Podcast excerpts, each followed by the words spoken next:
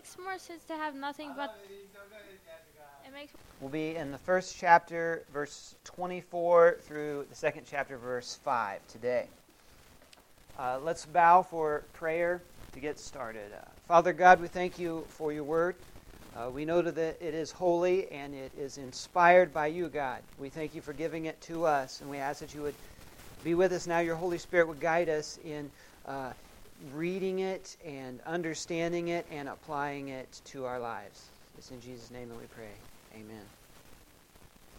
This is our third message from Colossians. The, the first message, uh, the first part of it, Paul wanted us to be encouraged. He wanted to encourage the church that he was writing to, and we can also take this as a message to us, the church. Um, he said he is praying for them, and he, he uh, told them, Good job for the fruit that they had shown.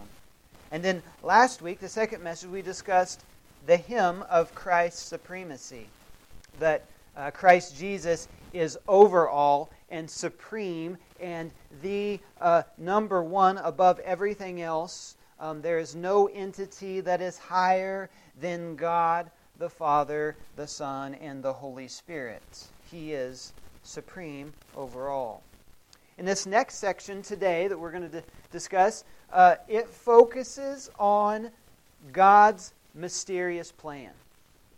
And Paul is going to tell us about this mysterious plan, but before he reveals the plan to us, he starts out by saying in verse 24, I am glad when I suffer for you in my body, for I am participating in the sufferings of Christ that continue for his body, the church. God has given me the responsibility of serving his church by proclaiming his entire message to you. Do you see what Paul is talking about here? The message. But he is suffering. He suffers for the body of Christ, for the church, the sufferings of Christ Jesus. This is interesting. It brings up something. Um, Paul, Paul is suffering, and, and he's participating in the, the sufferings of, of Christ uh, that continue. Paul is not saying here that he suffers the same as Christ. Uh, thank you, Larry, for the communion meditation because we cannot match the suffering of Christ. Even, even if we could match the physical suffering of Christ and we could get that, um, then we still cannot understand the sin of the whole world being put upon us. And uh, accepting that and paying for that. So Paul is not saying that he suffers the same as. He's saying that, hey, Christ Jesus suffered for us. And so I, Paul, am uh, glad to suffer for the continuation of Christ's church. Paul says, I have a responsibility.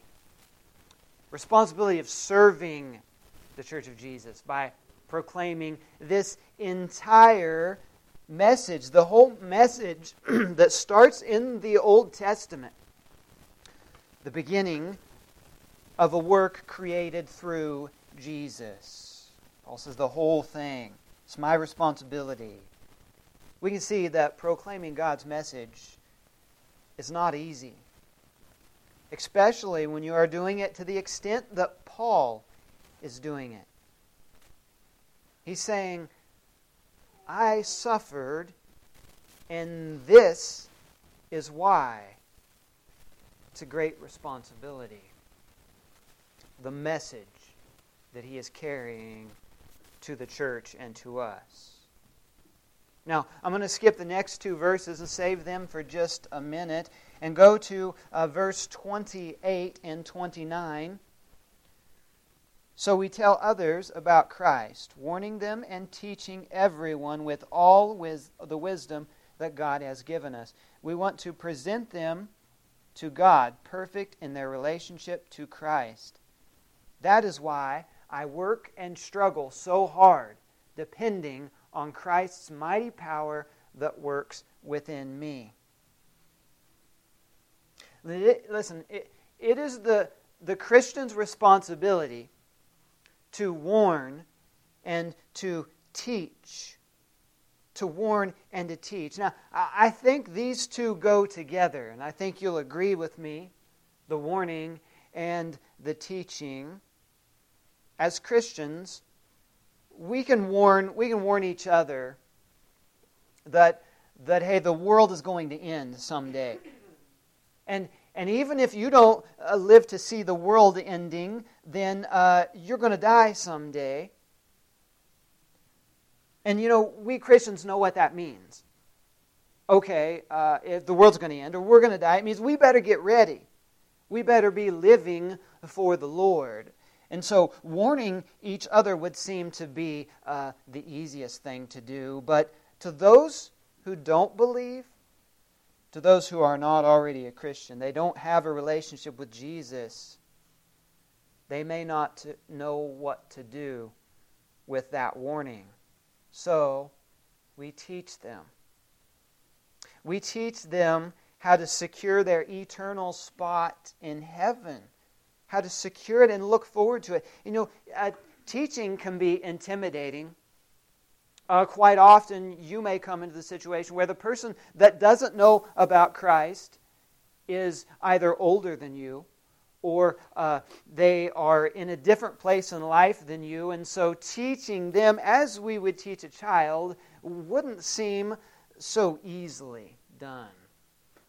Uh, maybe it would even seem offensive to teach someone else that is older, so we have to become uh, knowledgeable and wise in our ways of teaching. You know, most of the lessons that I've learned in my life I've learned by watching someone, by seeing something happen, or by uh, you know experiencing someone else doing something that I uh, benefit from because I learn from it.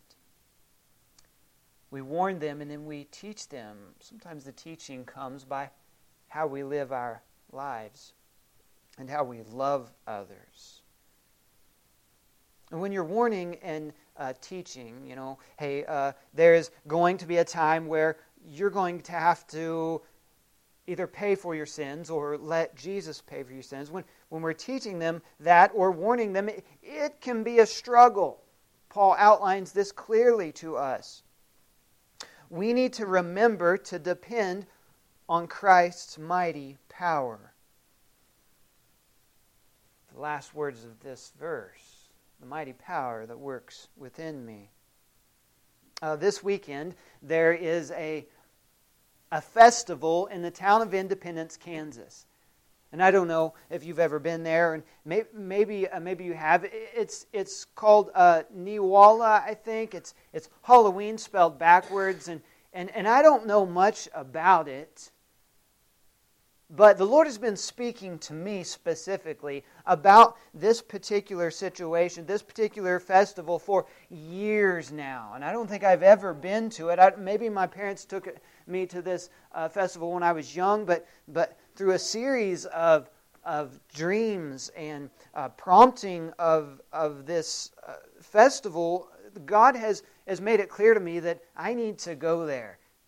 And the reason I tell you this is is because I need your prayer, number one, so that the Lord can work through me, Christ's mighty power, and because I'm going to need to depend on Christ's mighty power that works within me.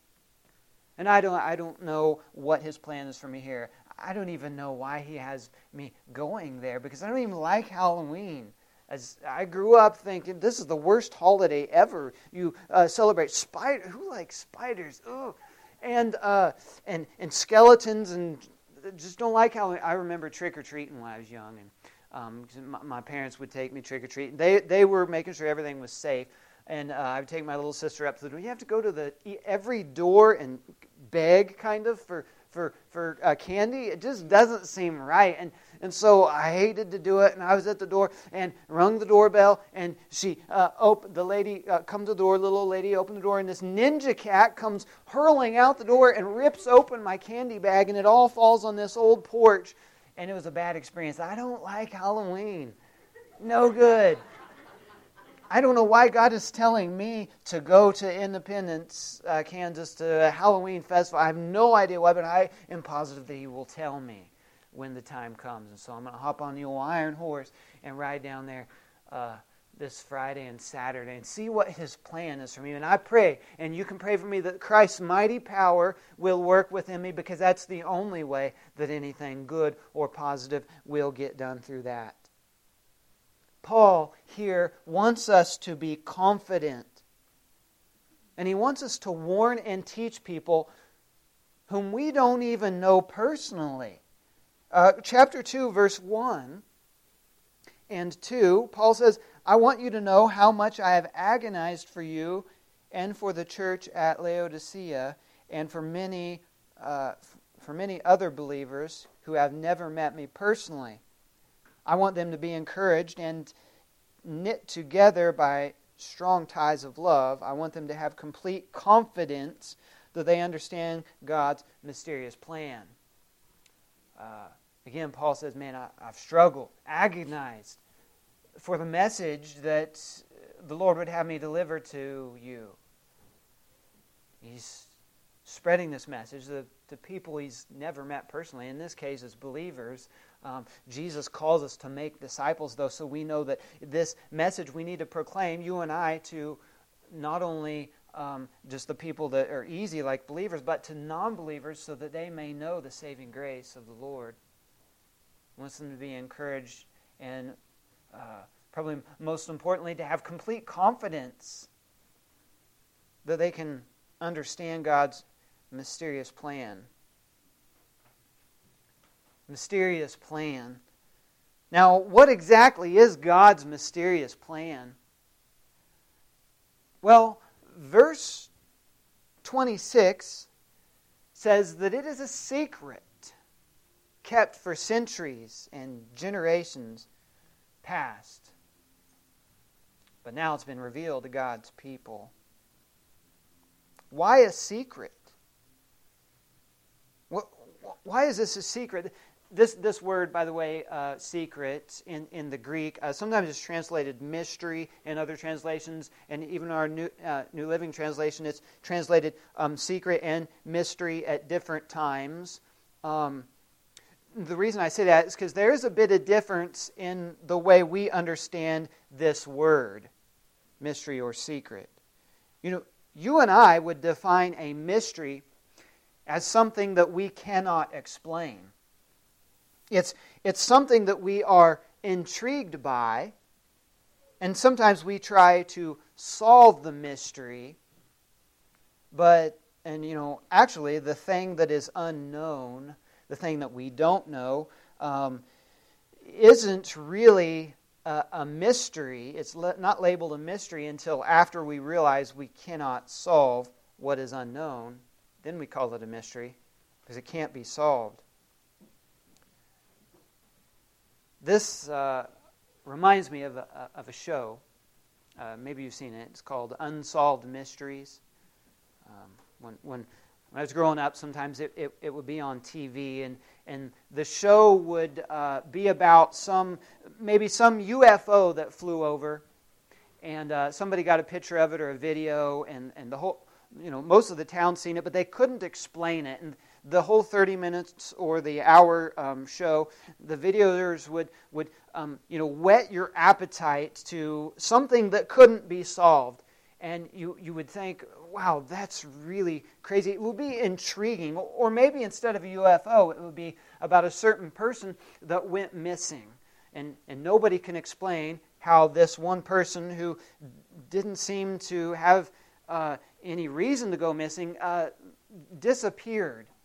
And by the end of the episode, uh, you were left to uh, be just clueless as to what happened. It was intriguing, but your mind was left to wonder.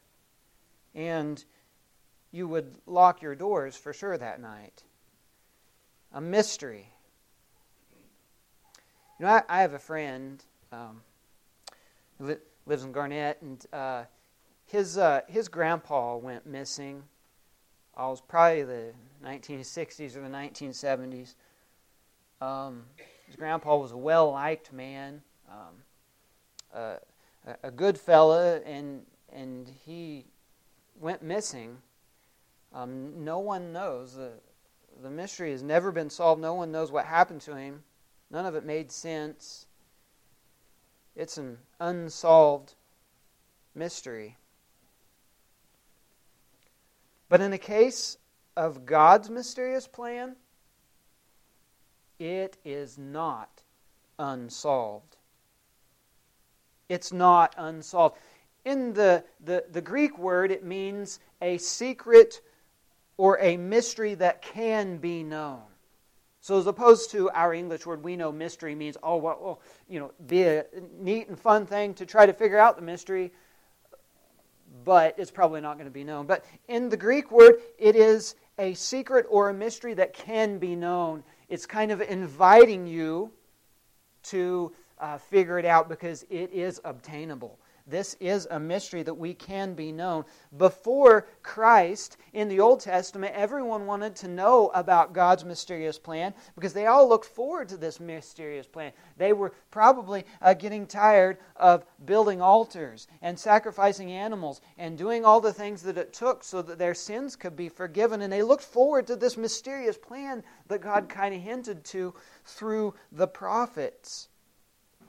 But when the plan was revealed to the people, when Jesus came to earth, and God came to the earth in the form of Jesus, uh, you know, a lot of the folks did not accept it.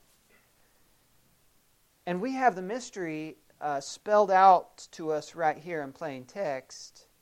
And I'm just about to get to that. Um, we have it spelled out, and still, many people fail to accept it. There are probably, uh, you know, many Christians that are okay with accepting God's mysterious plan, but His plan is often not fully realized or understood. There's two situations. Either God's mystery is not seen, or it's not fully realized or understood. So here it is, folks. The secret, the mystery is Colossians chapter 1 verse 27, Christ lives in you. Christ in you. In in you. Christ Jesus in you. It was Paul's mission to make sure that everyone realized this mystery. And he writes about it in every one of his letters to the churches that Christ is in you. He writes to the Ephesians that he wants them to accept the Lord's Spirit. Ephesians chapter 3 verse 17. Then Christ will make his home in your hearts, in, in your hearts as you trust in him. Your roots will grow, will grow down into God's love and keep you strong. Paul is so sure of this that he tells the Galatians, Galatians chapter 2 verse 20, "My old self has been crucified with Christ. It is no longer I who live, but Christ lives in me." In me. Paul is sure of it. And you don't have to take Paul's word for it though. I mean, I would. I would take his word. At, the, at this time, Paul is writing these words. He's probably got a scar on his back for every person who is in this building. He suffered the beatings, beatings that he got as a result for telling everyone about the good news of God's plan of salvation. He was spreading this message, this mystery, and because of that, he was persecuted. And so, why would you do something that you were only getting persecuted for. He says, I have agonized for you in the second chapter. He had nothing to gain in this world by sharing these words with us. So I'll accept what Paul says. But you don't have to take Paul's word for it. Jesus' words through John's revelation, Revelation chapter 3, verse 20, say, Behold, I stand at the door and knock. If anyone hears my voice and opens the door, I will come into him and eat with him, and He with me. Jesus will come into us. Folks, Jesus is knocking at your door. Will you let him in? He's knocking at your door every day. He doesn't just do it once. Some folks say, I already accepted Jesus long time ago, or maybe not so long ago, but maybe recently I, I accepted uh, Jesus, you know, and that's great. And, and yes, when you first accept Jesus, He came into your heart. That is true, but I'm telling you that if you don't intentionally leave the door open to Jesus, then it will slowly go shut. You ever, uh, ever have a door like that? The door over at the uh, Crossroads house across the street. The one that we uh, teach the kids in, and, and on Wednesday we have a meal there. That, that door um, just always goes shut slowly. And so when we're over there, uh, you know, I'll open it, and I want kids to be able to come in. Is, is it, and you open it, and it stays for a second. You walk away, and you notice it's slowly going shut. And so I'm trying to find something to put. I put a chair in front of it, then nobody can get in because the chair's right there and I don't know how to keep it open. We need to get a stopper or something over there. Or uh, can you unoil hinges? How do you make them rougher? Um, something that needs to keep the door open so folks can come in, kids can come in and uh, you know join in in the in youth group uh, happenings. Um, this is this is the door. You know the situation, the direction that we go. We let Jesus in, and then eventually we go about our own business until a difficult time, time comes, and then we need, we need Jesus. But we fail to remember, keep that door open so slowly it goes shut.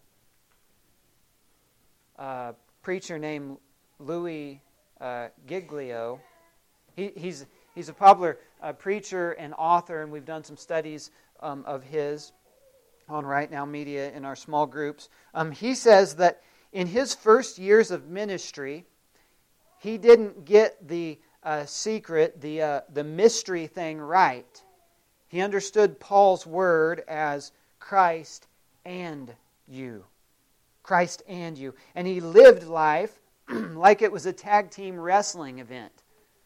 He would go out into the world, out into the, the wrestling ring, and do his best until he was worn out and discouraged and couldn't go anymore. And then, as if he was wrestling in the ring and had been uh, tackled and pinned and couldn't do anything else, he would reach out his hand to his wrestling partner, who's Jesus. And then Jesus would touch him and he would let Jesus take over because he had nothing left Brothers and sisters, Jesus isn't your tag team partner. He is not your tag team partner. Paul's words do not read Christ and you. They read, and it says, Christ in you. Christ lives in you. Now, what does that mean for us? It means that we can be overcomers. John chapter 16, verse 33, uh, Jesus says, Here on earth you have many trials and sorrows, but take heart because I have overcome the world.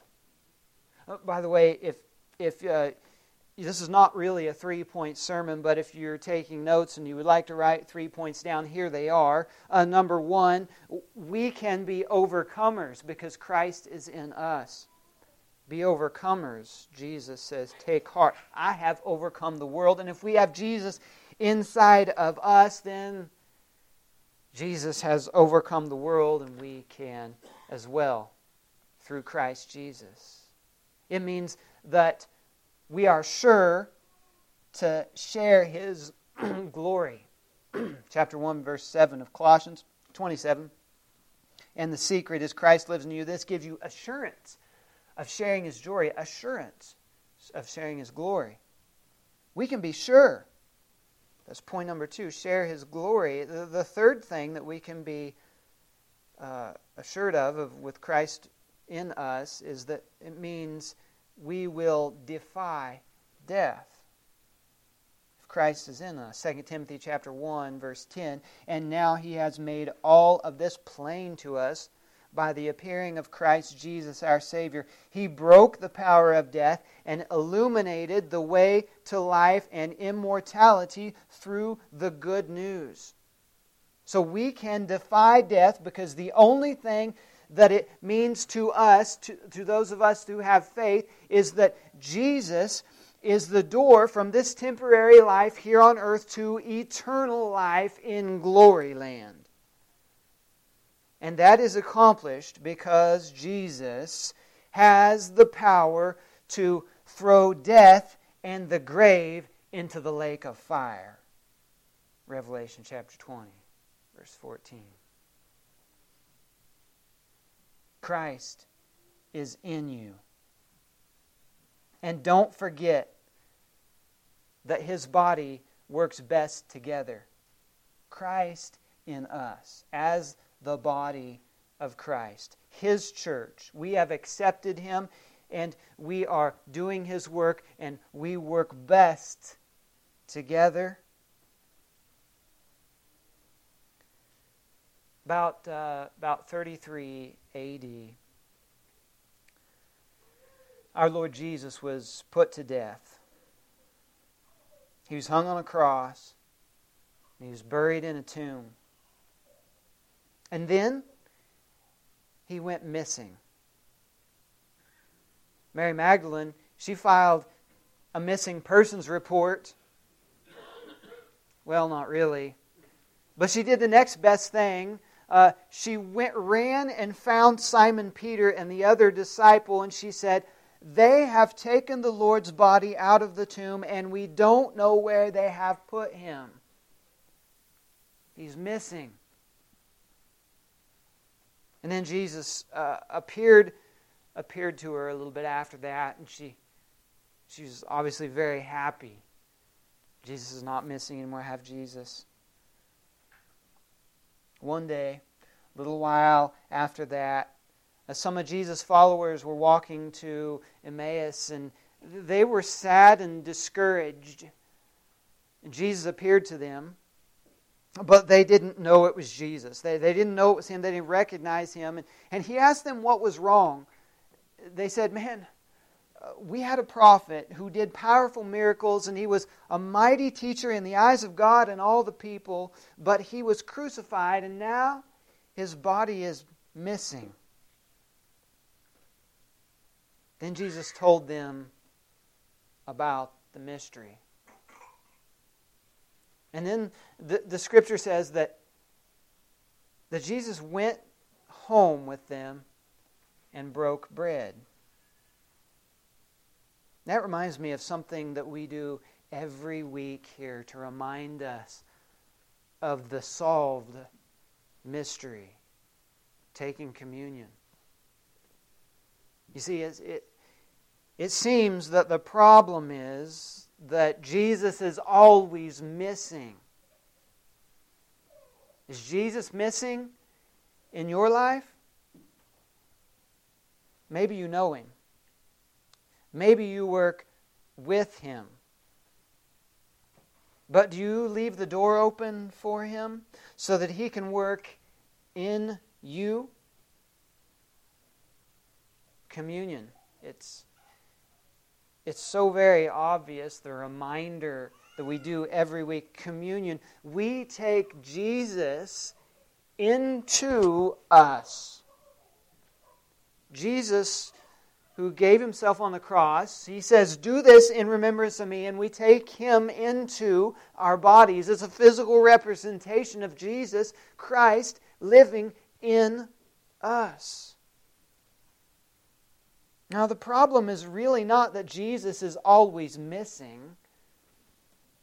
Matthew chapter 28, verse 20, uh, Jesus says, And be sure of this, one of the last things that he told us after um, his resurrection, he said, I am with you always, even to the ends of the age. I'm with you, even to the end. The problem is that we leave him on the porch, on the other side of the door. that either we leave shut didn't open in the first place, or that has slowly went shut over time. We leave him on the other side of the door. Folks, if you open the door, then it's no secret where Jesus is. He's not missing. He lives in you. Let's pray. Father God, oh, we are so grateful for the mercy and the grace that you provided for us, all the suffering that you took upon yourself, just so that we could be with you in heaven, Lord. We thank you for the words of Paul here, for his example of suffering for the sake of getting your word out to the church and all the folks who don't know you, God. Oh, we thank you, Lord Jesus, that you live in us if we accept you. That here we are.